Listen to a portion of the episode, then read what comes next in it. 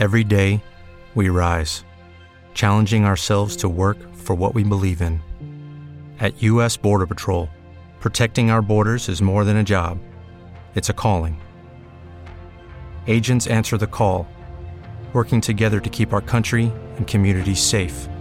If you're ready for a new mission, join U.S. Border Patrol and go beyond. Learn more at cbp.gov/careers. Hello, it is Ryan, and I was on a flight the other day playing one of my favorite social spin slot games on ChumbaCasino.com. I looked over the person sitting next to me, and you know what they were doing? They were also playing Chumba Casino. Coincidence? I think not. Everybody's loving having fun with it. Chumba Casino is home to hundreds of casino-style games that you can play for free anytime, anywhere, even at 30,000 feet. So sign up now at ChumbaCasino.com to claim your free welcome bonus. That's ChumbaCasino.com and live the Chumba life. No purchase necessary. Group. Void were prohibited by law. See terms and conditions. 18 plus. It is Ryan here, and I have a question for you. What do you do when you win?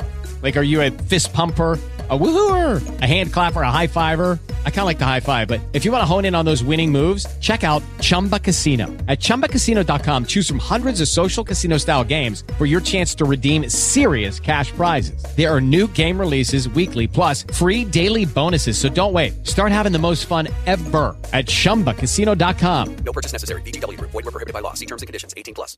With Lucky Land slots, you can get lucky just about anywhere. Dearly beloved, we are gathered here today to. Has anyone seen the bride and groom?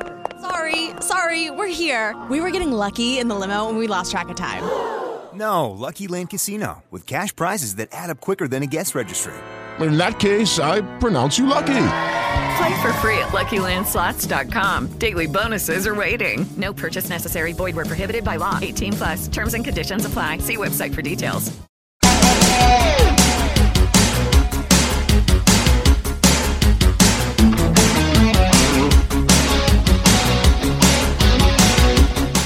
Hello, everybody, and welcome to another Primetime with Sean Mooney Network Classic. As we work our way through some of the classic moments in WWE history. And uh, today we're going to be doing uh, another edition of Saturday night's main event. This episode uh, taking place uh, on November 2nd, 1985. But this was a themed program, and they went, as usual, with uh, something you know that they would they would weave throughout these programs. And this happened to uh, fall around Halloween. And this thing was actually taped. This show was actually taped on October 31st, 1985, but that would be a Thursday night. So uh, this is called Saturday Night's Main Event. So it wasn't going to air that evening, it would air two days later uh, on Saturday night. So uh, we've got everything in this uh, this episode of Saturday Night's Main Event. I mean, really, they throw everything into this. And it's very entertaining because uh, so much there going on, and of course they could play off the Halloween theme, and right off the bat it gets it's crazy. You've got uh, Mean Gene in uh, dressed as a pumpkin. Uh, he looks more like you know he kind of looks like the great uh, uh, you know like Johnny Carson used to do the Kreskin kind of bit that he would do, and that's Gene kind of looks like that. And then you've got Bobby. I think he's supposed to be Davy Crockett where he's got this uh, raccoon, like a whole raccoon or whatever it is on his head, and he's bobbing for pumpkins in a chocolate vat. Because why make it water when you can make it really nasty and uh, very visual on television uh, with him uh, bobbing for pumpkins in a chocolate trough, which starts right out, uh, letting you know it's going to be an insane episode. Uh, you know, they've got. Vince McMahon and Jesse the Body Ventura on play by play here. Uh, Jesse doesn't disappoint in any stretch here, and uh, if you can imagine, he he's even dressed up more, uh, you know, crazily. He's he's got this very flamboyant outfit out, which you know he always did, but he's got a lot of a lot of things going on with this one that you will see when we get going. But a great lineup of talent with this too for the time of the WWF. And this is uh, actually the third episode in, uh, the third Saturday night's main event to take place. And they really start, uh, you know, hitting their stride with this. I think at this point, Jesse Ventura is one of the best, uh, you know, play-by-play, the the commentary guys in the business. No question about it. He really uh, was uh, firing all cylinders. You've heard me say it many times. I thought that uh, being teamed with Vince, the two of them, I thought were great together. I really do. And of course, Jesse, uh, a big, big part of that. And uh, he's got some great lines throughout this show. And uh, he certainly delivers. They've got, you know, him doing a couple of bits with people, with Roddy. And uh, you're, you're definitely going to be entertained with that. Uh, Hulk Hogan, of course, appeared in many, many, many of these Saturday Night's main event. He was the the biggest star they had at the time. And you've even got Andre the Giant teaming up with him as they face King Kong Bundy and Big John Studd, a battle of the giants here. Uh, also, uh, Tito Santana uh, is is uh, the Intercontinental Champion at this period of time in WWE history, and uh, Macho Man Randy Savage is going to challenge him for his Intercontinental Championship in this. Randy, relatively new to the uh, WWF at the time, He's got uh, Elizabeth by his side, and he's a bit, you know, he's still a, he's a heel here. He's really uh, Tito, of course, a big baby face. Uh, that they they could never do anything about that with with Tito. That's just uh, what he was. There was no no getting around that. And uh, you know, they have Randy here with Elizabeth, and th- this is one thing I really uh, that stands out in this episode. And remember, we're talking 1985 here but it is this entire hour of uh, professional wrestling is is just so um, just really it's it is what you definitely not uh, politically correct by by any means. I mean you uh, they've got so much going on in this show that's so offensive. Uh, today, my God, this thing would have never ever aired. There would have been. Uh, the internet would have lit up. Uh, social media would have gone crazy as you're going to see all the undertones that are in this. The the innuendo, sexual innuendo in it. You got racial t- undertones here. You've got uh, you know like sexism. Uh, we've got uh, just comments made by Jesse that uh, you could not get away with today. I mean, remember just an example. Remember when he would he'd call Tito Santana Chico. I mean, it's just uh, it, it, this whole episode is just uh, really, it would never have made air. There's no way today you could ever get this thing on the air. But back then, it was a different time, and uh, uh, you'll you'll see what I'm talking about when we get into it. Um, Terry Funk is uh, also a part of this program, and Terry Funk. It was it, it's interesting about Terry. I mean, what a, a great performer, a great wrestler. Uh, you know, you, you know his his legacy, his lineage, and of course his, his brother Dory but um, man, uh, it's he was in and out of the WWF. Uh, I don't know how many times. he just he would come for a little bit and then he'd disappear. Then he'd come back and then he'd disappear. And uh, this is one of those points where he is he's uh, with the WWF uh, early on, and uh, just a nasty, nasty ass individual. I mean, it starts out, and you know, whenever you've got the the the opportunity to have somebody can chew tobacco, you know, Vince loved that because just so it's just nasty. And uh, they begin this thing when they do the promo, and he's got, of course, they always have to have the tobacco juice dripping down the chin because these guys are, you know, just disgusting individuals. Uh, but they went as far as to uh, hook up a piece of plexiglass before the camera, so when he gets ready to storm off, he could, puts a big, you know, big spray of tobacco juice into the, you know, into the camera and uh, of course to gross everybody out. So uh, as I said, they, they've got everything in this in this matchup. They've got it all. There's nothing uh, as far as when it came to the kind of humor that uh, Vince enjoyed and uh, just providing you with with uh, an endless amount of visuals. You've got it all in this episode of Saturday night's main event. Mean Gene Okerlund at his best with uh, the interviews and his reactions to everything. And I just, it, the, the, you know, the whole thing. He's like he's trying to keep his tuxedo clean, but between you know you got the chocolate uh, with uh, with the heat, and then you've got funk with the tobacco juice, and it's just. Uh, he spends a whole hour trying to keep that tuxedo clean, and uh, we'll see how successful he is at that. But uh, Gene, just just awesome as usual, and anytime you can check out Gene in these uh, you know in arena interviews, you don't want to miss them, and you're going to get uh, a good taste of it in this episode. Uh, Junkyard Dog is uh, plays a big role in this. Uh, I mentioned uh, you know stuff going on with this. With he's feuding here with Terry Funk. who you know this thing. Apparently, this whole angle starts out with a very young Mel Phillips. If you guys know who Mel Phillips is or was, he uh, he was a ring announcer. Um, I, I, I don't know what he was doing at this point in time, but they have him. they show videotape of I believe it was at Madison Square Garden, and he is collecting. You know, they always had people that would collect the the wrestlers' uh, attire when they uh, got into the ring, and his whole deal is he's going in, he's getting uh, collecting Terry Funk's stuff, and makes the grave error of when he's uh, getting his stuff, he puts on uh, he puts on Terry Funk's ha- cowboy hat. He puts it on his head and that just enrages uh, Terry Funk as he proceeds to drag Mel, a young Mel Phillips into the ring and just beat the living crap out of him. And it's it looks pretty damn stiff, man. It was uh, it, quite a performance there. Uh, you uh, may know the uh, the infamy surrounding Mel Phillips as he would get involved in the uh, the scandal down the road, and I'm sure you've heard other stories about him. But here he's I don't know if he had been ring announcing at this point or they just needed him to pull this one off for them, whatever. But he's in it. And when I first looked at him, I'm like, that that was him, you know. But uh, yeah, apparently that's Mel Phillips. Uh, so that's how apparently he gets uh, starts the feud here with uh, JYD. And you know, I've mentioned this before. You know, I never quite understood why uh, Junkyard Dog didn't get over.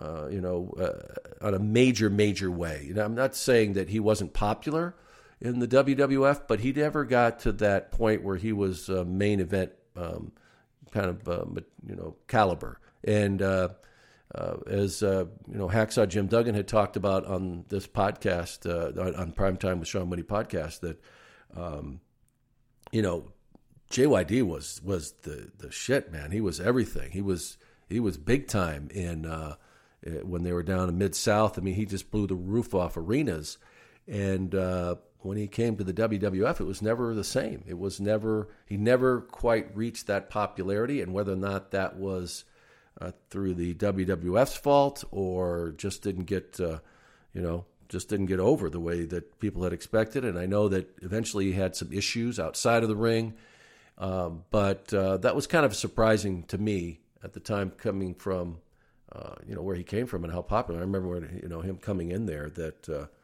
you know that people had uh, expected that to be a lot different. But he had he had a good a good run there in the WWF. But of course, as I mentioned, things happened, and uh, unfortunately, it wasn't a, a, good end for him with the World Wrestling Federation. Um, so, but th- this one is a great uh, a great matchup with uh, with Terry Funk, as you'll you'll see when we get to it. And they've got this, uh, as I mentioned, the Halloween theme throughout. And one thing that they like to do with these episodes is they would, you know, they have something running through it uh, throughout. And this is, they've got the Halloween theme, as I mentioned, but they've got, of course, they love the parties, the backstage parties that would be going on. And this is, there's a big giant Halloween party going on while, you know, we've got some serious matches here. But backstage, you know, it's a different story. They got um, everybody involved, and you'll see everybody's got to have a costume on. And uh, I don't know if I should give away some of them, but it's, it's a little interesting uh, what they would dress people up in. And I, you know, like for example, Tito Santana when he uh, is backstage, they have him dressed as Zorro. Um, you know, JYD comes in, they have him dressed up as a mummy. You'll you'll get to see that. Um, you know, it, it's. it's they got you know the hillbillies are also involved in this show uh, as that uh, you know the feud goes on here with uh, Hillbilly Jim's in it, and he's got the cousins there, and they've got these guys all dressed up. I'm gonna, I'm kind of wait till we get there, but it was. Uh, it was, as I, have said, it, it, was a very entertaining show. They just threw everything into this. They, they did not disappoint. You're going to have uh, a kung fu challenge with Mr. Fuji's in there, and uh, of course, when I was uh, uh, with the WWF, Mr. Fuji was no longer in the ring. He, he, had assumed his managerial duties, but he's still stepping into the ring here in 1985, and it's supposedly a uh, you know a, a challenge against uh, Ricky the Dragon Steamboat uh, that they're going to have a you know a kung fu match. So we're going to see some martial arts here, or lack of, on um, certain parts of this matchup. But uh, you know, it's a it's a it's a it's a good reason. It's a good storyline to have these two step into the ring with with each other. and uh, we're going to see that as well. And as I mentioned, oh yeah, Nikolai Volkov makes an appearance here with the um, the Iron Sheik. Uh, it's it's uh, you got it all. So uh, get set to uh, roll on this one. I hope you guys are ready to go. This one was a little tougher to find on the WWE Network. Uh, what you want to do is that you uh, you go to the instead of like the featured, you go you, scroll down a little more and go to WWE Classic Series. Now that's what it's uh, where you find this now. WWE Classic Series. After you go to the network, and then you open that up and uh, scroll across until you get to Saturday night's main event right? And then you open that up and go to where it's, uh, uh, you, you, know, where you see the uh, uh, features, where you can scroll down and it tells you, you know, what, what year, and go to 85, and then uh, just go down until you find it. There's only three episodes, I think, from uh, 85 there, because of this. This aired in November, and then they started the new year. So um, easy to find once you get to that point. point and we'll take a pause here so that everybody can get uh, set to go if you weren't already. And then we'll come back and uh, we're going to take a look at this uh, very scary Saturday night's main event from November 2nd, 1985. Okay? Get queued up. Lucky Land Casino asking people what's the weirdest place you've gotten lucky? Lucky? In line at the deli, I guess? Aha, in my dentist's office. More than once, actually. Do I have to say? Yes, you do. In the car before my kids' PTA meeting. Really? Yes. Excuse me, what's the weirdest place you've gotten lucky? I never win and tell. Well, there you have it. You can get lucky anywhere playing at LuckyLandSlots.com. Play for free right now. Are you feeling lucky? No purchase necessary. Void where prohibited by law. 18 plus. Terms and conditions apply. See website for details. Hello, it is Ryan, and I was on a flight the other day playing one of my favorite social spin slot games on ChumbaCasino.com. I looked over the person sitting next to me, and you know what they were doing?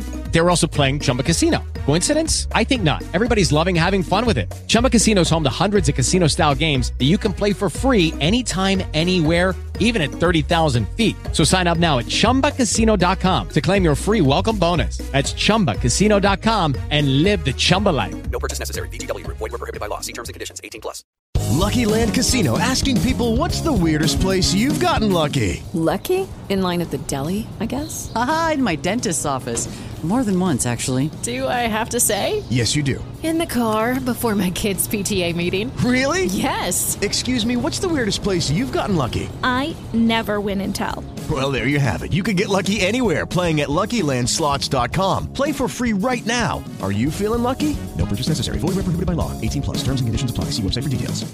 Hello, it is Ryan, and I was on a flight the other day playing one of my favorite social spin slot games on ChumbaCasino.com. I looked over the person sitting next to me, and you know what they were doing? They were also playing Chumba Casino. Coincidence? I think not. Everybody's loving having fun with it. Chumba Casino is home to hundreds of casino-style games that you can play for free anytime, anywhere even at 30,000 feet. So sign up now at ChumbaCasino.com to claim your free welcome bonus. That's ChumbaCasino.com and live the Chumba life. No purchase necessary. VGW. Void were prohibited by law. See terms and conditions. 18 plus.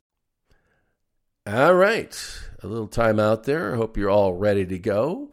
You know how this works. Uh, I count down uh, three, two, one, and then play, and then we go. All right. So I am assuming at this point you're ready to go. Otherwise, you're just going to hear me uh, talking to uh, the air here. There's no it won't go very well with what you're you've got on your computer. But uh, you should be all queued up. So here we go. Ready? Three, two, one, play. And we start out, as I mentioned, the, the, the cold open. Remember, you guys all know what that is now. See, and Gene uh, dressed up in kind of that Kreskin outfit, but he's supposed to be a pumpkin. And then Bobby dunking for pumpkins. And I guess, oh, yeah, so you got to grab the stem. I don't know, you know, I, would never heard of uh, bobbing for pumpkins in chocolate, but as I, uh, I said, that Vince always loved the visuals, and what better way for a visual here is you see Bobby there, and he's talking about this matchup that uh, is going up with Hulk Hogan and Andre the Giant and he smashes those pumpkins. That's supposed to be Andre and uh, Hulk Hogan's noggins, I guess.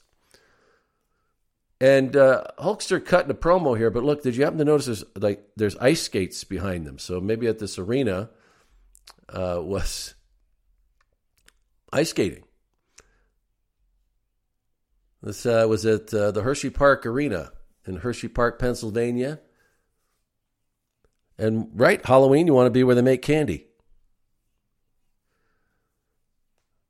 Now you see Jesse the Body's outfit there. More elaborate than ever. And that's uh, Super Rod.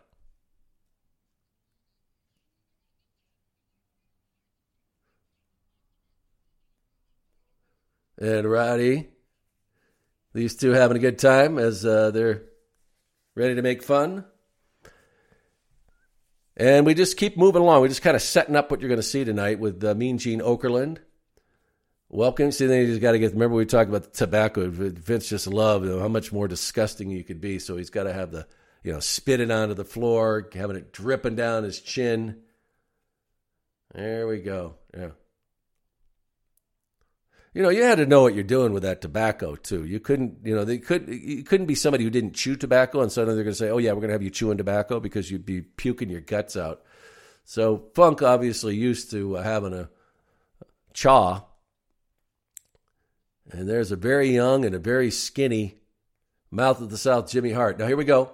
Yeah. How much more disgusting can we make it? Put that plexiglass up there in front of the camera and just spit away as we get into the open here. As uh, see the Hulkster, Roddy, we got all the highlights going. This is network. This is big time, folks.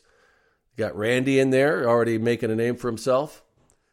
Andre the Giant, and you know it's you know he really did dwarf Big John Studd, if that's uh, possible, because Studd was one big dude.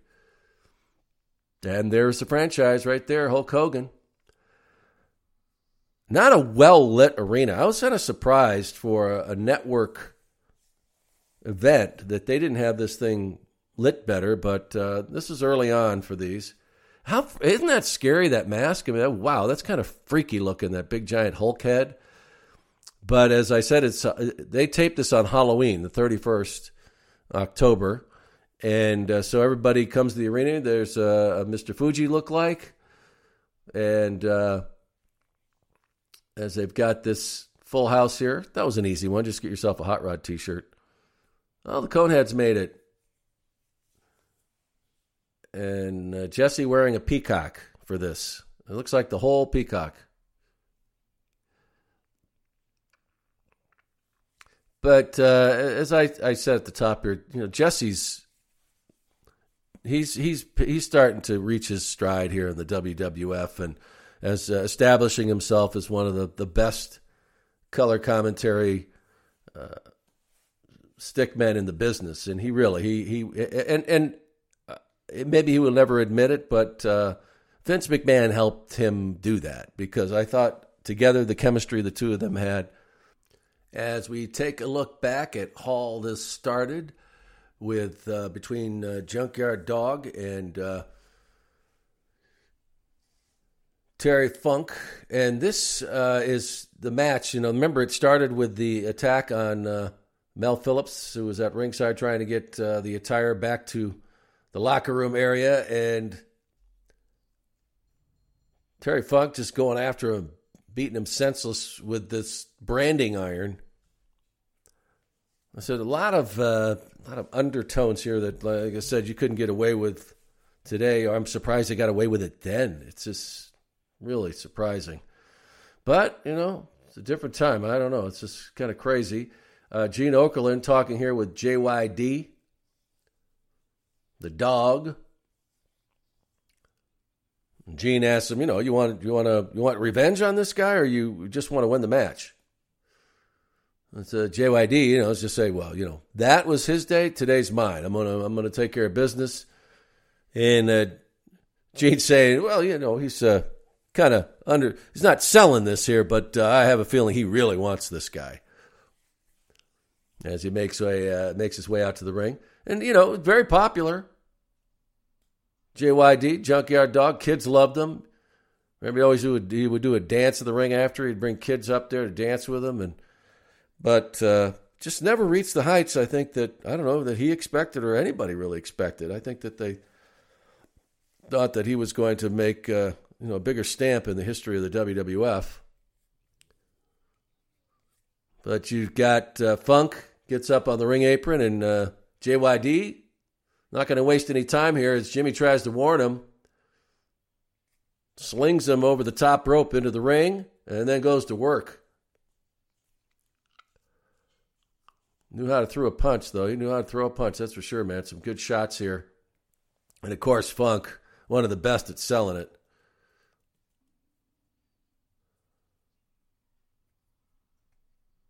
And then it's going to take a little ride on the rope. And let you know, take some balance here. That's Funk knew how to do it, man. And knew how to sell it. Heads out of the ring. Jimmy Hart, of course, being the wimp that he is, uh, you know, the character, hightailed it underneath the ring and was hiding out, trying to keep himself from getting uh, knocked out by JYD. Funk gets the chaps off and heads back in for more punishment. And here we go. We finally get this match underway. I don't think they're, well, they'll lock up, collar and elbow there, but uh, Funk already right there with a body slam. Tries to drop an elbow, misses big time. And Jimmy not happy about that. So now it's JYD's turn. And he, he connects with that body slam of his own. And, uh, oh, just decides he's going to throw him right out of the ring onto the hard floor there. Those aren't mats. and yep, thought it was JYD and rolls up, rolls over with uh, Jimmy Hart and gets ready to take him out and realizes it's his manager. As uh, Funk a little out of it at this point after hitting that hard floor. Uh, JYD taunting him. Let's go. Let's bring it on. He lock up again. Goes in hard. And another body slam. They kept things simple back then, didn't they? And got the head butts that uh, JYD was well known for. Funk hightails it. You know, you should know better than hang out at uh, on the apron. You're still in reach, still in danger as Jimmy tries to coax him back into the ring.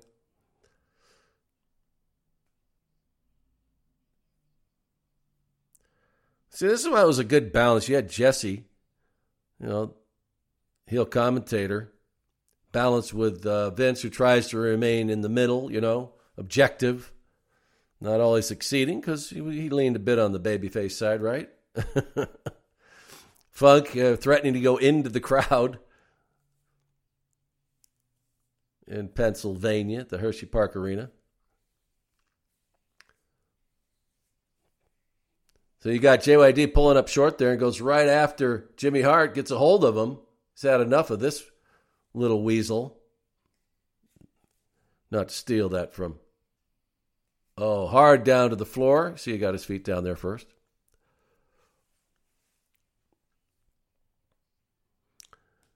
Jesse. Jesse Jesse just knew how to do it here. Thinking about how, you know, JYD, he's got to feel like a big man, big man beating up on some little guy at ringside. You got to watch these, the way these guys threw these punches then, though. They were really good at it. So, you know, I mean, and uh, that wasn't easy stuff. Goes in for a cover, but really, to make it that, uh, you know, you got cameras right there at ringside. You want to, you, you toss them in hard, and the timing on those just had to be perfect. JYD pulls them in for the sleeper, and see how long we can milk this. Don't see many of those today, do you? How long would it take before people started chanting boring? No patience.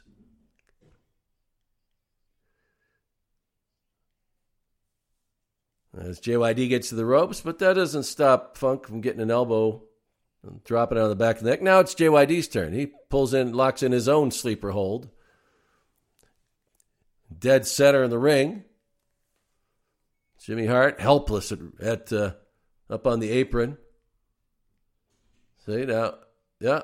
See Jimmy makes a mistake coming up on the apron. Man, you come up, you're going to pay the price. And Funk gets that megaphone, which we saw many times during history uh, with Jimmy, using that as a weapon, and uh, that was not seen by the referee. I don't know if that Kyoto is that. Uh, no, I don't know who this guy is, but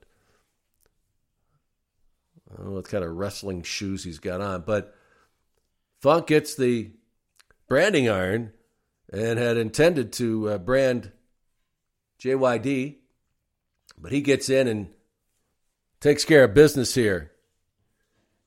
Oh man, comes right down on the table, and Jimmy Hart stranded in the ring. And he's going to pay the price for getting involved. A big right shot to the jaw, and uh, Jimmy, you know, slight a slight man, so you know that uh, absolutely took a big toll as Terry Funk tries to drag Jimmy Hart out of the ring. Oh, and loses his pants, and Jimmy, willing to sell everything, goes right down to the. Uh, they're not tidy whiteys; they're they're tidy reddies. As he's wearing these red, red underwear, and he's branding his ass. As uh, Jesse continues, he should be fined. He should be suspended for an outrage. That's awesome. Jimmy willing to go to any length to sell an angle. Boy, did he do it there. That's network television. You get to see Jimmy Hart's ass on national television right there.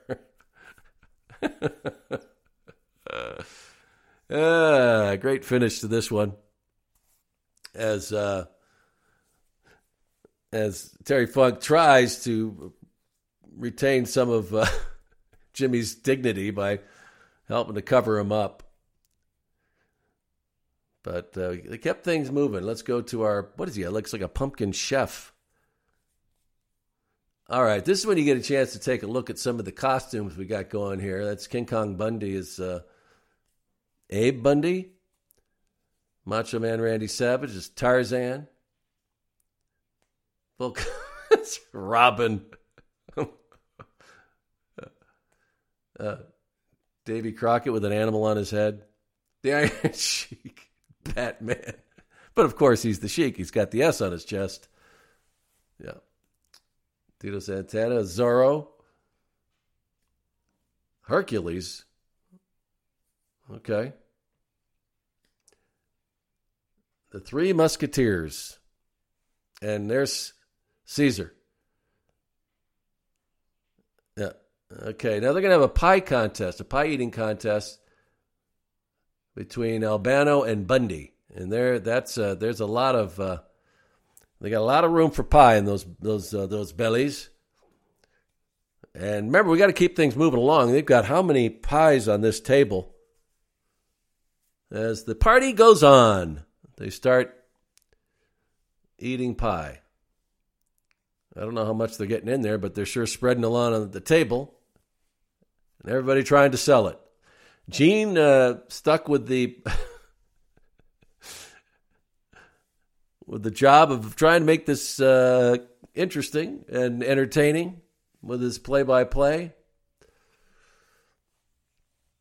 And as you can see, it's kind of the the baby face against the uh, heels here. So you see their alliances, and Bobby's got this thing, the hat on backwards.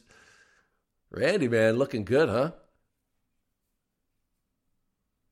And there's the uh, the Batman. There's Zorro. And who shall be the winner? I think it's a draw. What's it going to be? Oh God. Lou Albano is declared the winner.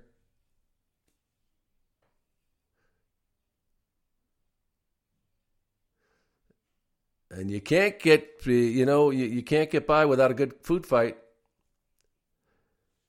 And uh, Albano, not really that offended because he got another pie. So as they uh, go out to commercial, coming up Piper's Pit as we continue with the Halloween theme here. Ay, ay, ay. Saturday night's main event. Got the pumpkin, we got the uh, the witch, and the three hillbillies. Uncle Elmer Jr. and Hillbilly Jim. This cannot go well, right? As uh, Rowdy Roddy Piper prepares to welcome these three. And in this one, he's Super Rod. He's a superhero for the, for the evening.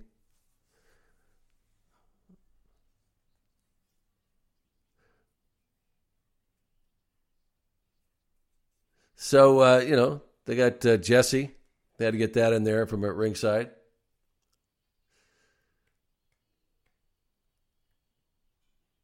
Yeah.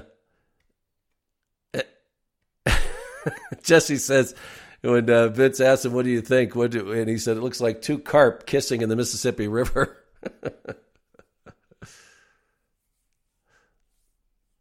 so uh, they had a, a, commentary position for the, the for this. So these uh, Jesse and, and uh, Vince actually doing the play by play, not in Stamford in the booth. So uh, Roddy in the ring now.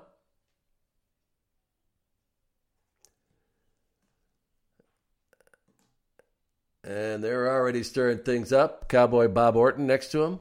I guess he's the, the bouncer or the enforcer in case things get out of hand.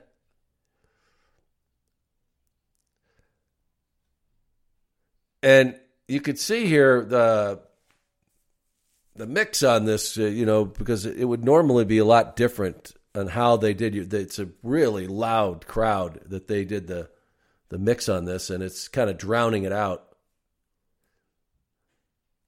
So it did not. This conversation, as you can see, did not go well, even to this point.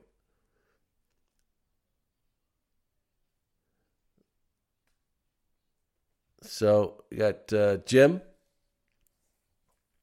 and you remember the reason they brought in the hillbillies is because of uh, they had been working a really big angle with Hillbilly Jim, with with Hulk Hogan, and uh, he ended up getting hurt. So uh, during his recovery time, they wanted to keep this all going, and that's when they brought in the uh, you know the cousins and Uncle Elmer.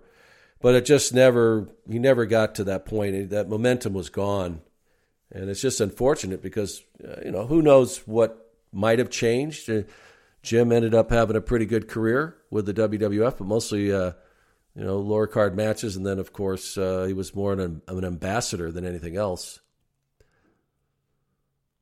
as Hillbilly Jim calling out Jesse Ventura.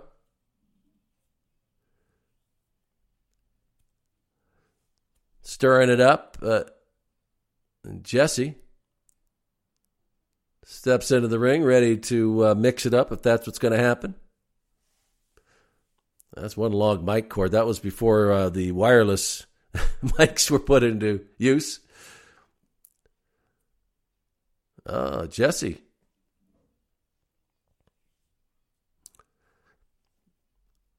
Well, I think it's uh, what at this point. Orton uh, placing himself behind these guys. It's uh, kind of three on three as he puts himself in position. Is like the old schoolyard trick. Yeah. Oh, and it, that over goes Junior. Hillbilly Jim knocks Orton right out of the ring. Takes a wild swing at Roddy as he scoots. Jesse,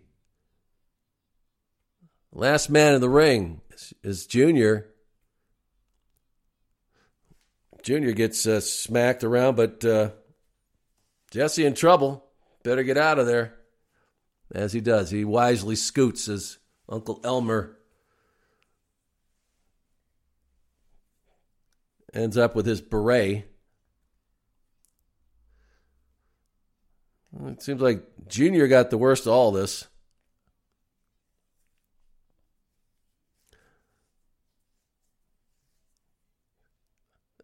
As we throw it to Gene. Poor Junior. Poor Junior. Yeah, you just stomp on that hat. Show him who's boss here. All right, and back to the pumpkin trough.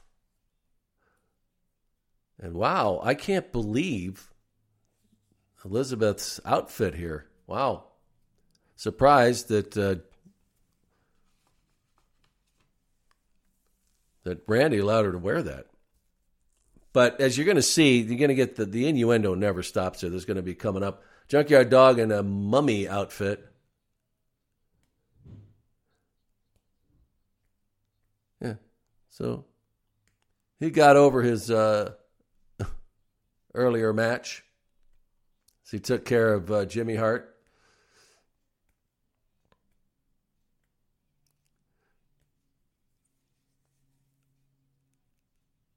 All right. This is Bobby Heenan versus uh, Cousin Junior. And here we go. You got to get the. Got to grab the stem. Junior, you think he would have been better at this, right? But Heenan, you know, weasels are good at, uh, you know, getting into things, and that's what he's doing here, as he had a lot of practice. Remember at the top of the show? So he's bobbing for pumpkins, and just how much, how disgusting can we make it? Now we saw the pumpkin, the pie eating contest, so we had lots of mess there, and uh, Vince loved this stuff. He loved the messier, the better, the more gross you could go.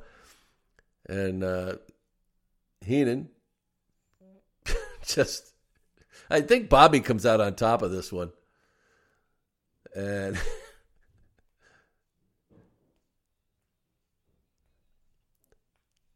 Bobby Heenan is the winner. He can proclaim uh, he is the king of chocolate pumpkin bobbing.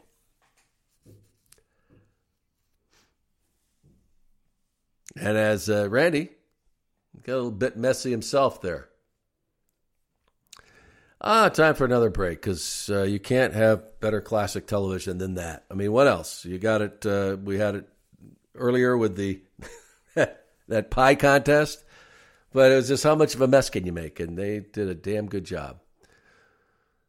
And Gene, as we have talked about before, Gene always really busy in these. They had him all over the place during these shows.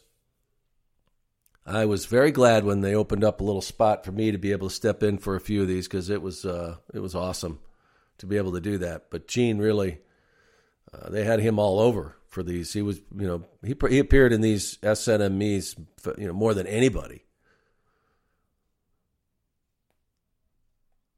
So got Bundy and and I'm surprised they had Bobby up front there because he looks, you know, you want to make these guys look as big as possible. So having him up front didn't make Bundy look that tall.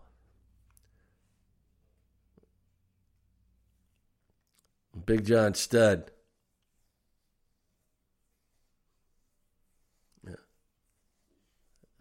The raccoon hat, as he's trying to put out, that's as if it matters what he had on his head. As Gene uh, throws it back, but uh, you know you've got uh, uh you know Gene handling all the duties here, and Bobby, also a big part of this. So I guess we kind of revealed that that was a pre-tape, right? Because when they had the pumpkin bobbing, that uh, he wouldn't have been able to clean up that fast.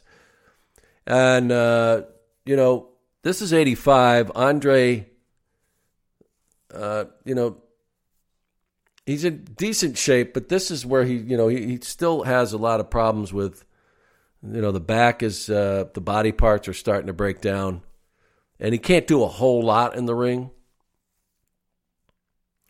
And Andre, you know, wasn't going to be there to go on, and just says, "That's enough, Hulk. Let's get going. We got work to do." With Albano as their ringside manager for this. Ah, the dream team, and uh, as Vince points out, said no. But these, if that's that case, then uh, these guys are the nightmare for the evening for the Hulkster and Andre the Giant. So we see Mr. Finkel in there ready to do the announcing duties.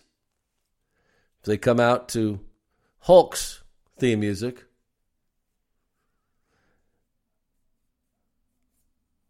I don't know what uh, Andre.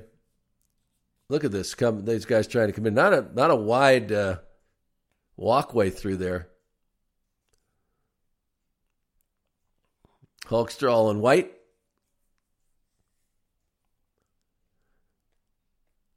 As uh, they both uh, step into the ring. And uh, you know, one of the story stories goes that he didn't. The Andre took offense to anybody who would step over the top rope, and I think that Studd uh, did that, uh, and uh, that did not make Andre very happy. So you didn't want to be on the wrong side of that giant, and he was uh, never fond of either one of these guys. and would work pretty damn stiff with them.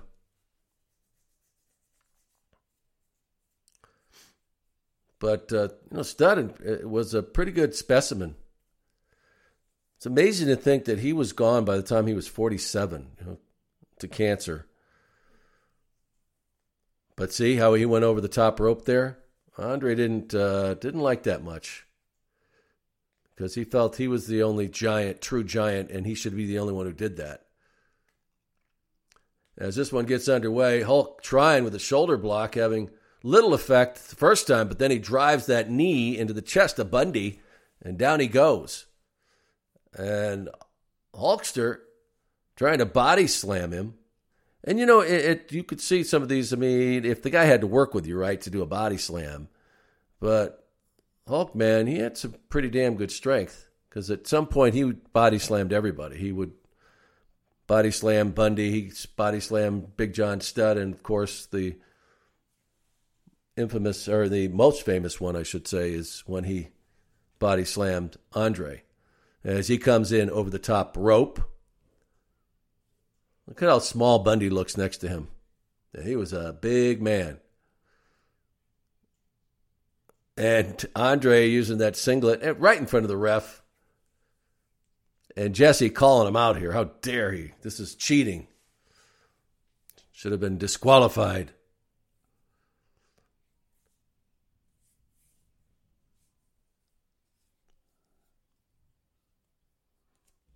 Uh, Vince trying to uh, play the middleman here. Hulkster with a double axe handle off the uh, second rope. It's a little too, he's in the wrong side of the ring for that and uh, these guys are going to take their this opportunity to take as uh, much out of the Hulkster as they can. Here comes John Studd, sends Hulkster into the ropes, and a big shoulder block from Studd. Let's see, he warns Andre to stay back. Like, really? he Oh. Sends it back and drives Studd. That's uh, kind of a missed atomic drop there, I think. Uh, makes the uh, the tag. How much do those have to hurt, especially if he's laying him in? Let's see how how stiff he is uh, here in this. Yeah, these some big bear paws as the ref goes down and Bundy, and now all hell is broke loose in the ring, all four, because the referee's out. So this has just turned into a big giant street fight. And in comes Joey Marella, you know, Gorilla's son. And the ref is out of it completely. So this is kind of an interesting tactic that you're able to bring in a guest ref who could replace them as Joey tries to retain order trying to figure out who's the legal man in the ring. Uh, I think we got our replacement referee right there, Vince. As, he calls it, a historic tag team matchup as they go to commercial and uh, order somewhat uh, retained. As now we've got Andre and Big John Studd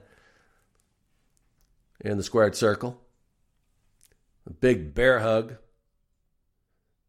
I always loved when he would be in the ring with him because watch watch what watch how Andre just works him over. Big boot right to the chops of Studd. Oh man, God, that's like a getting hit with a log. oh. yeah, yeah. Uh, I think you get the idea here. And a clothesline from the Hulkster down goes Studd. And Andre gives him, an, uh, Hulk gives Andre another shot at him. Instead, just going, oh God, I want this over. What's he going to do to me now? Into the ropes. Big boot to the chest. Down goes Studd as he uh, gets the hell out of the ring. Andre goes right after him. And Studd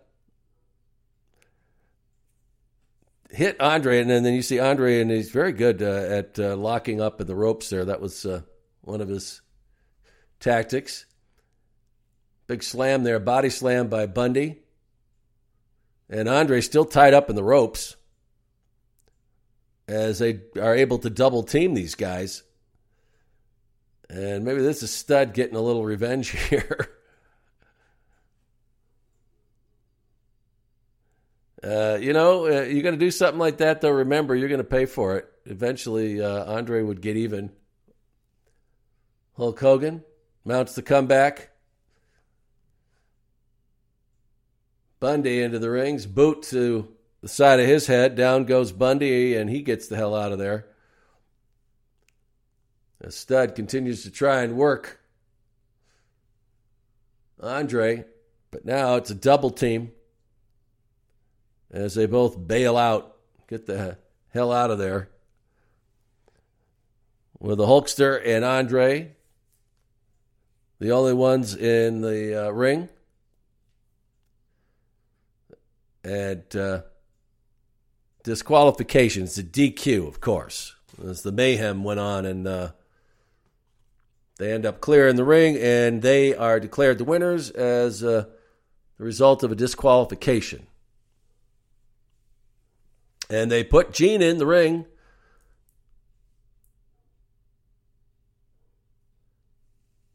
He wanted to get he wanted more Studd. Andre saying uh, that we're not done. You know, listen to this audio now. You would never, uh, it changed quickly, but you can barely hear them with that mix of the crowd. It's not good.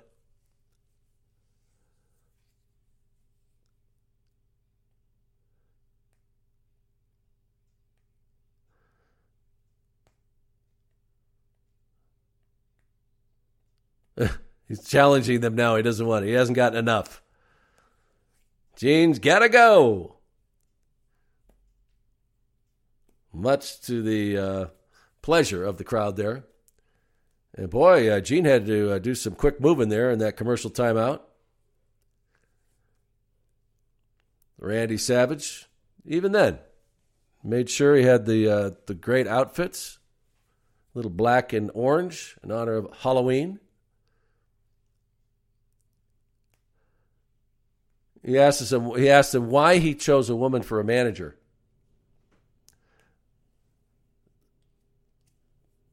She just wanted to help Randy. That's why she's there.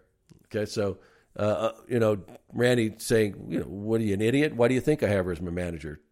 Because I don't know. That uh, wouldn't go so well in the Me Too movement right now. No. Now here, watch Gene Gene gets caught, uh, you know, with a look. Uh, well, I'm not quite sure what he was looking at, but I think you do. Uh, boy, different times, folks. Different times. Wow. As they make their way to the ring now. But I mentioned, you know, Randy, uh, you know, was all about the outfits even then. Look at this. Got the big orange cape and the orange headband and uh, they're giving us a little little cue of what's on the way. Now, this is for the Intercontinental Championship. He's going to be taking on Tito Santana, but uh, I mentioned that kung fu match still to come with the Dragon, Ricky Steamboat, and uh, Mr. Fuji.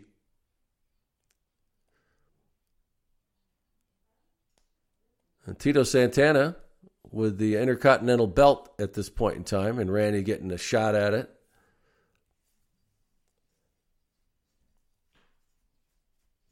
This is what you know uh, early early in uh, Randy's career with the WWF.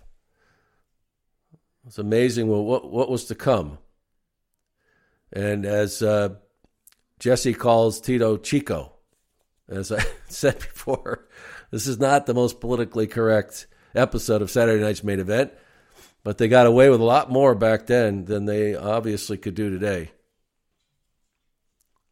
Bobby, uh, the same way, you know, like he would do his uh, commentary just loaded with different, uh, you know, attempt you different humor. I'll say that uh, wouldn't certainly fly today.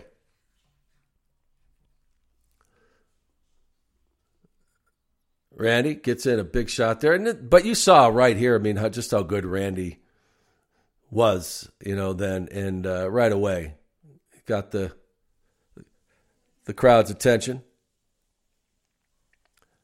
And you know, Tito, it's, it's a super baby face always. And you can hear the crowd like when what listen to the crowd here, you know. So they're very much behind Tito. Randy Savage going up the second rope there. Here's a cover, but just two. It's too early. There's no way, right?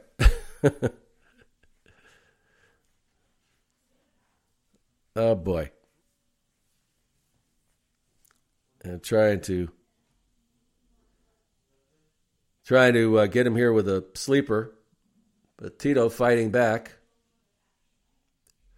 and clearly behind the Intercontinental Champion, Santana. Test of strength here as Randy drives him back to the canvas, holding onto that headlock.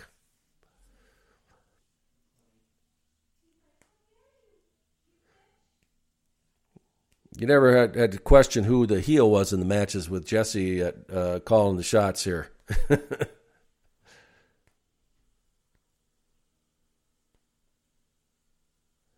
And I, you know, when I watch these matches now, because you think about the pace that these matches that they have now, they're just boom, boom, boom, one after another, one high spot after another. Here, you could actually, you know, take some time. Santana with big elbows to the midsection, but Randy, quick work here, body slam Santana. and showed that he could work that top rope as good as anybody.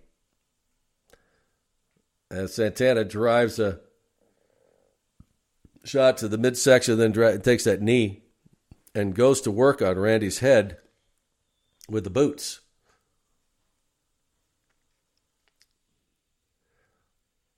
Tito Santana believes uh, he's got a, a book. I don't know if it's out, but it's going to be out if it isn't uh, yet. And uh, what a great story he is. I mean, Tito Santana is one of the superstars who knew from the beginning what he was doing in the business. And it was all about taking care of his family and, uh, you know, saved his money. Not to say he didn't have some fun, but he uh, he took care of business. That was always first with him. and uh, of course became a school teacher, which I believe he is to this day, and just a, a great a great person. And a great man, he was a great hand, as they say, just a great worker. And uh, Randy set him up here for a pile driver. Oh, and we got a, a bell as they continue to brawl outside of the ring. Santana gets back in, but it's it's too late. So Tito will retain his title. But when you have a you know a situation like this, they could have carried this feud on for a while, and I'm sure they did. As uh, Randy continued his ascension in the WWF.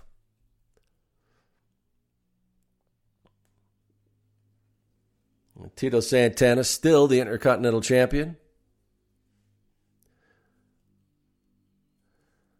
And uh, we got to get back with the Halloween games, as uh, Vince is talking about. And we got a Kung Fu Challenge coming up.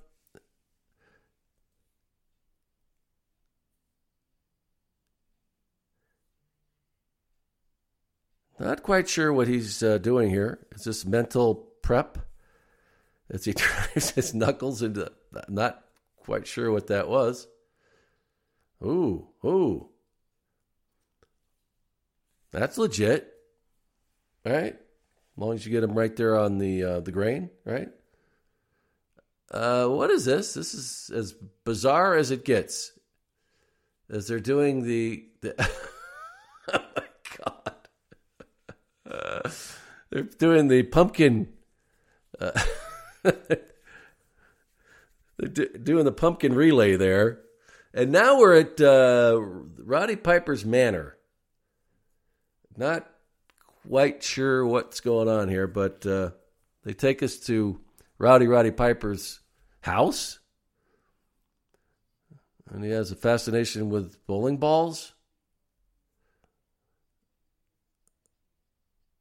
Oh, these are for the kids.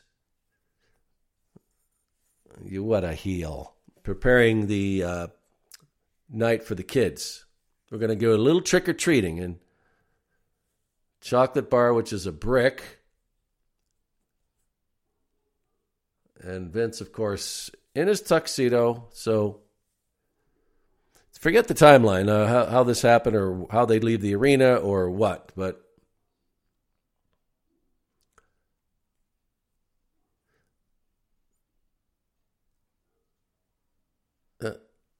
They asked him about, uh, and Vince loved the toilet humor, and I said, "There's no running water." So he's wrapping bricks in foil, and he says he's got no use for he's got no use for running water because it's much faster and easier to go out and not have to flush. So he didn't need indoor plumbing. He's got treasures for the kids for the trick or treat.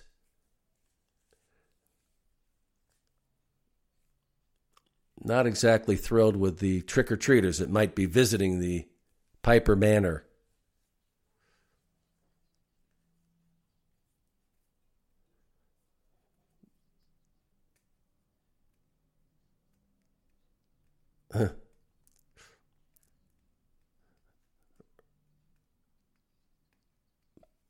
Roddy's talking about the uh, trick or treat, and obviously he likes the trick the most. Oh boy. So uh, this is some of the things like, okay, what do we do with this for Halloween? And um, yeah, I would give kids bowling balls and bricks wrapped in foil, and we've got the kids at the door. Why would you go back? As uh, Roddy goes to the door to visit with his trick or treaters.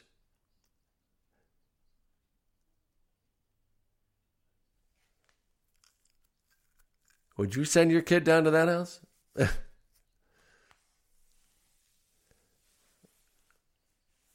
Dressed as the Hulkster?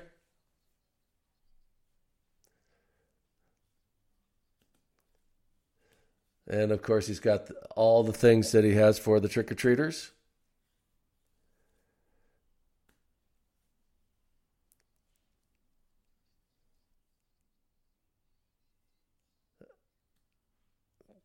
And it's his bowling balls.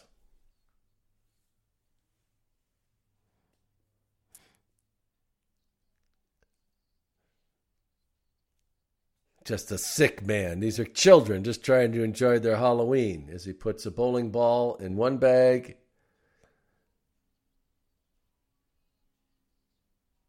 Oh, and someone, people laughing off camera. That wasn't good shoving candy uh, under his kilt.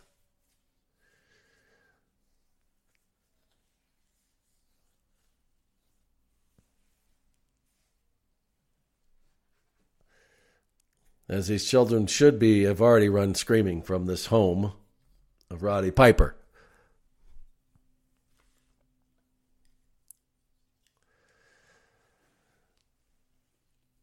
You know, uh, you know they were clever, right? They coming up with this stuff that they would have to. This was on network television, folks. This this was on network television, so. Uh,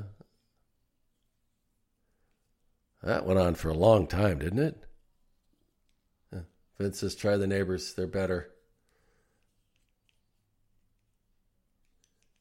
So they've they're uh, they had they knew that he was going to steal their candy.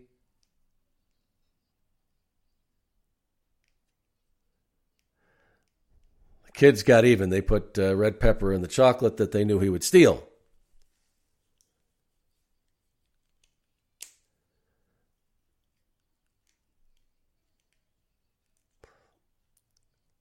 The Hulkster dressed up as as, as the Hercules. So we can't just let that joke go, boy. We got to have the Hulkster talk about it.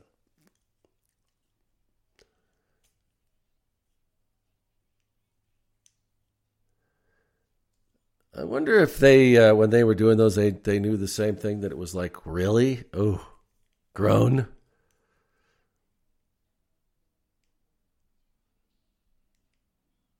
Ah, Mr. Fuji. Huh? Mr. Fuji. Pretty badass, though, huh? Wow.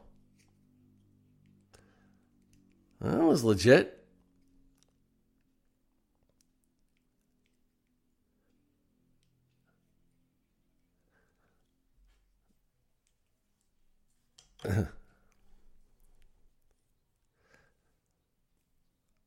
All right, we got the Kung Fu Challenge match. Anytime you don't have Mr. Fuji, you have to say too much is going to go well.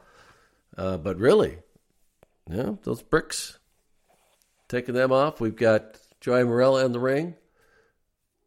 Don Muraco in the corner for Mr. Fuji. And at this point, you know, he was uh, pretty much winding down his career in the ring as he would become a manager and, and would be there for a long time.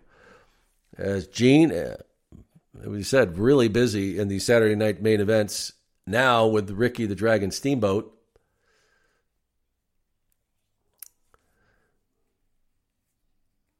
And you got you hear Bruno Sammartino as as they uh, are showing oh, as he hangs, literally hangs Steamboat over the top rope. It's Muraco and Fuji just working him over, and that's wow.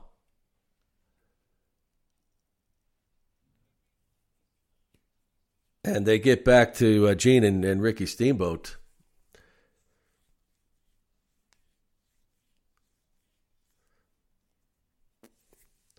As uh, Ricky struggled at time with his promos, but man, was he a popular superstar. He's said enough. Yes, he has. And Gene, yeah. Ricky Dragon Steamboat heading out to the ring. What a career, man. That guy was just one of the best ever in the ring. Set to go. Really, one of the best ever. And you th- and you hear about some of the matches that he had, uh, legendary, and uh, people, some of the greatest ever. When they are asked who are some of the greatest matches they ever had, they say it was with Ricky Steamboat.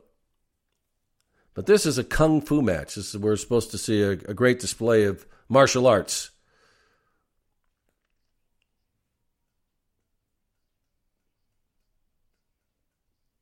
As uh, Jesse berates him, you knew what side he was going to be on in this. Got to watch. Check for the salt bag. Where is it? He's got the salt bag. Check those uh, hidden compartments. Muraco, God, he was huge.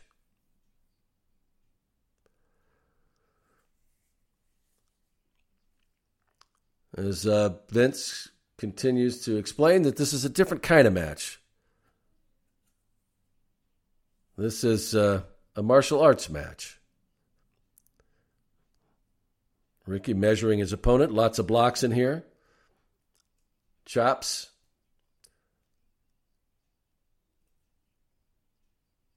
And a big kick. And as Steamboat gets off his feet, connects to the back of the head of Mr. Fuji. Stands up, like kind of gives him his due, but gets, uh, you know, didn't phase him much. Yeah, this is different. This is different, right? Just regular wrestling match.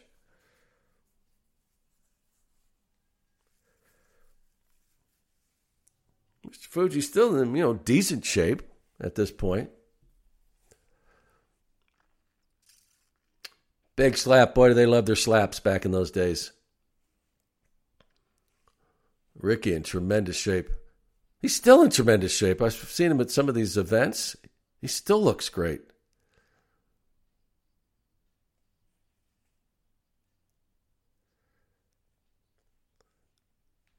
As he starts to dismantle Mr. Fuji, but boy, he's crafty. Uh, Mr. Fuji back on his feet after taking Steamboat down. Chops to the neck.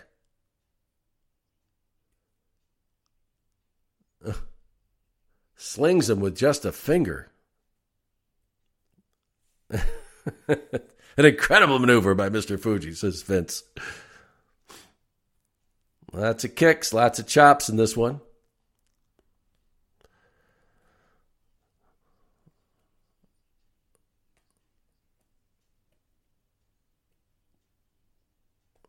Reverse kick. Setting him up here for a suplex, but can't get him up. And it's Ricky who pulls it off. As Fuji goes down hard.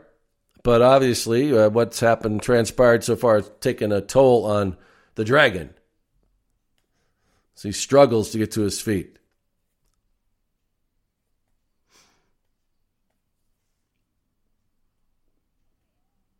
And uh, heading up to the top rope here.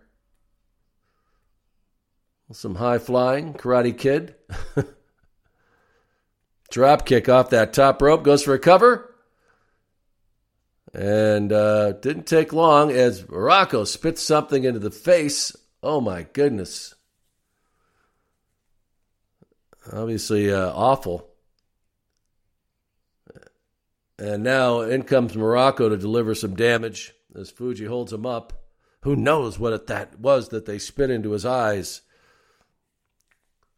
And Joey Marella helpless to help out Ricky Steamboat as he takes this brutal beating and uh, trying to back him off, but he's got no no chance. So it looks like they're going to have to bring the troops out from backstage. But uh, before Mr. Fuji and Muraco clear,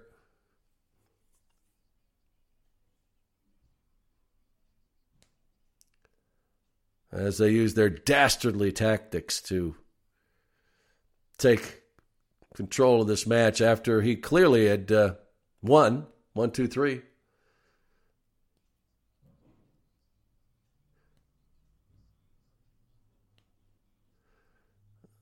Uh, Gene with that, uh, I don't know what the, sh- I think kind of, oh, oh, Gene, I'm sure loving every second of this.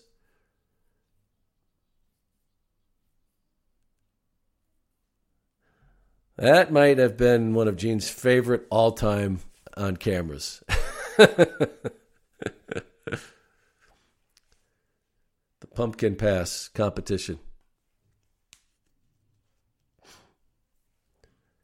I uh, can't imagine. I don't know how thrilled they were with doing this, but uh, uh, doing a recap here of all these matches. Everybody's back in costume. Roddy's got his uh, Super Rod outfit on. Bobby with whatever he's wearing on his head. Jesse wearing the peacock. And uh, this is a treat, folks. This is national television with grown men passing a pumpkin.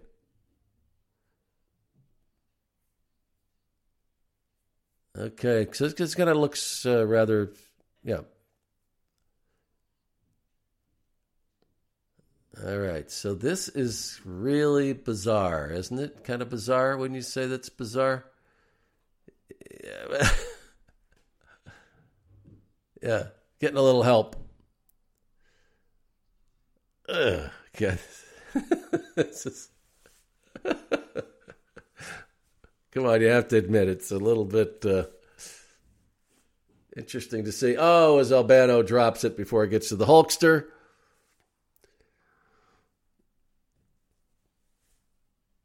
Five successful passes, at least. We don't know how true those were. So now it's up to the heels to take over as Chef Okerlund uh, gets ready to kick this off.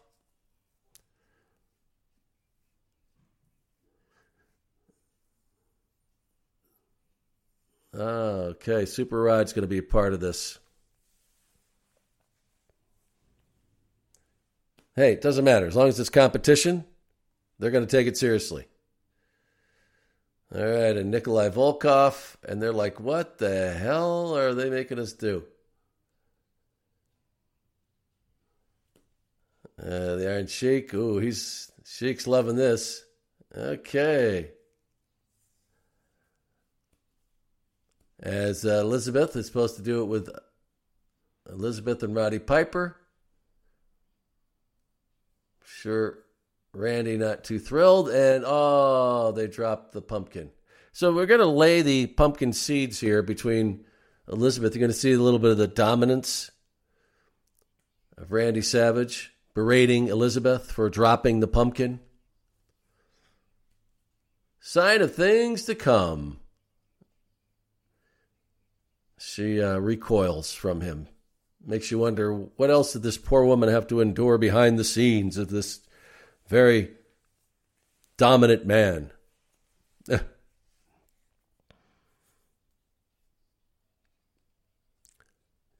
oh boy. Yeah. That wouldn't go so well. As I wrap it up, and we of course have to end it in the chocolate trough.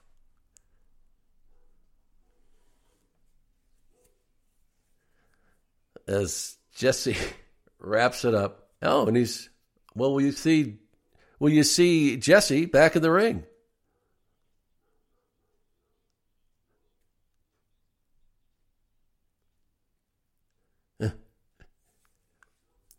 Gene, give me a break.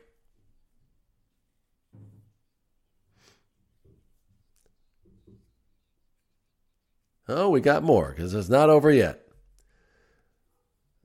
As they uh, wrap wrap it up uh, for the uh, third time.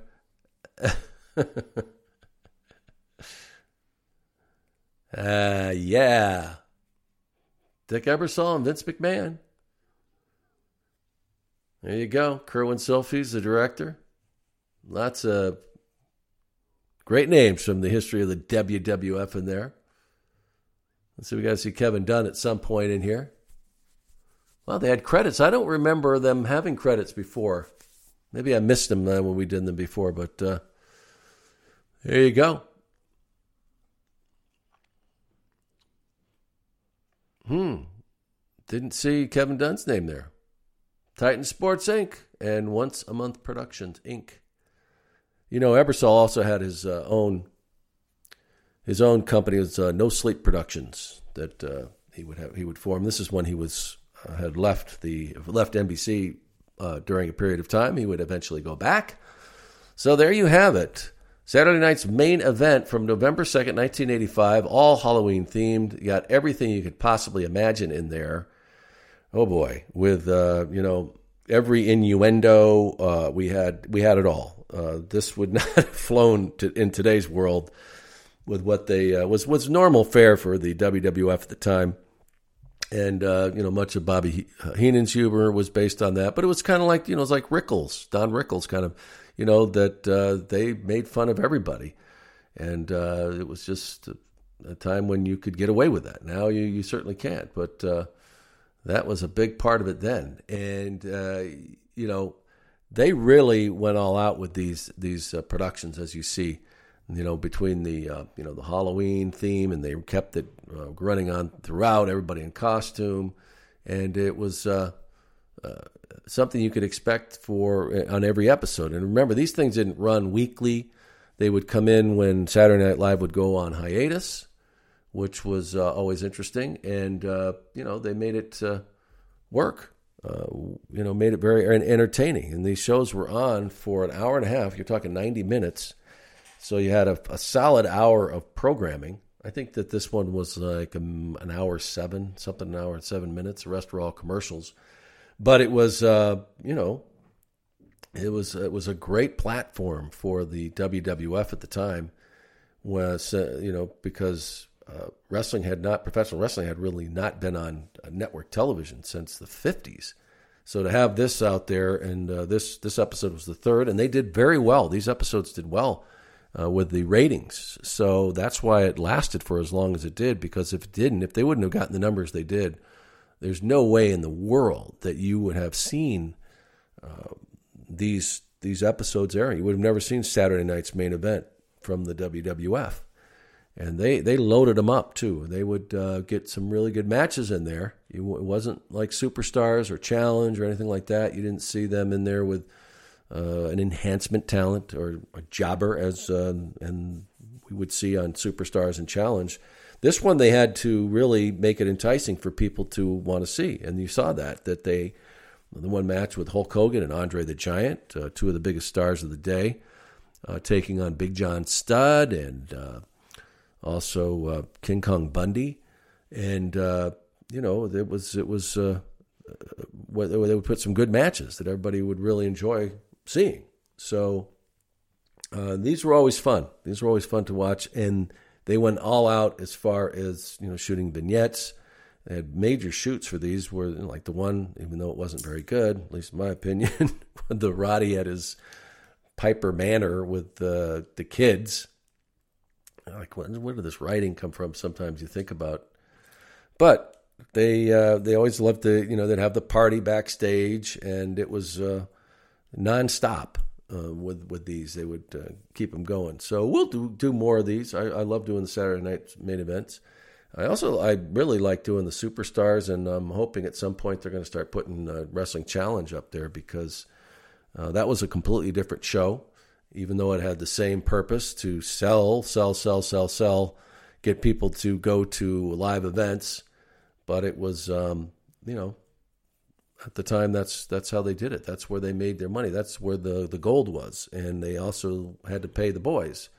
Uh, they didn't have contracts back then, so this is just another product uh, between uh, the, the pay per views that they would be able to get out there. All righty. Well, I hope uh, you really enjoyed this. I, I like doing these. Uh, you know, I I try and strike a balance here where I don't uh, yap too much, so you can hear some of the stuff. But at the same time, I've heard people like when I do pause, I, I should be painting a picture the whole time. So, uh, I'd love to hear your feedback on these. I hope you're enjoying them. I'll do them as long as you like hearing them. So, thanks for tuning in for this. Uh, remember, we bring these to you every Monday. They drop at uh, 6 a.m. Eastern Time every Monday. And then, of course, on Wednesdays, we have original episodes of Prime Time with Sean Mooney. And then on Saturdays, we bring out the Vault episodes, you know, episodes uh, from the past lineup that perhaps you didn't catch, get a chance to hear before or didn't know we, we had. And we put those out there, and uh, those have been very popular as well. Uh, so uh, thanks for tuning in uh, once again. Also, uh, check out our Patreon membership, patreon.com slash primetimemooney, patreon.com slash primetimemooney. Uh, also, this holiday season, uh, check out our, our t-shirt collection, the PTSM uh, t-shirt collection. You can do that by just going to mooneytees.com. What a great holiday present. Get uh, someone uh, uh, a very, very, very unique present. Get them a Sean Mooney Who t-shirt or maybe a Ding Ding Ding shirt. we've got a bunch more. Check it out at mooneytees.com. Follow us on Twitter and Instagram at Primetime Mooney. That's at Primetime Mooney. And of course, you can email me anytime. I check it every day. Primetime Mooney at gmail.com. That's Primetime Mooney at gmail.com. All right, until next time, I'm Sean Mooney, and I am out.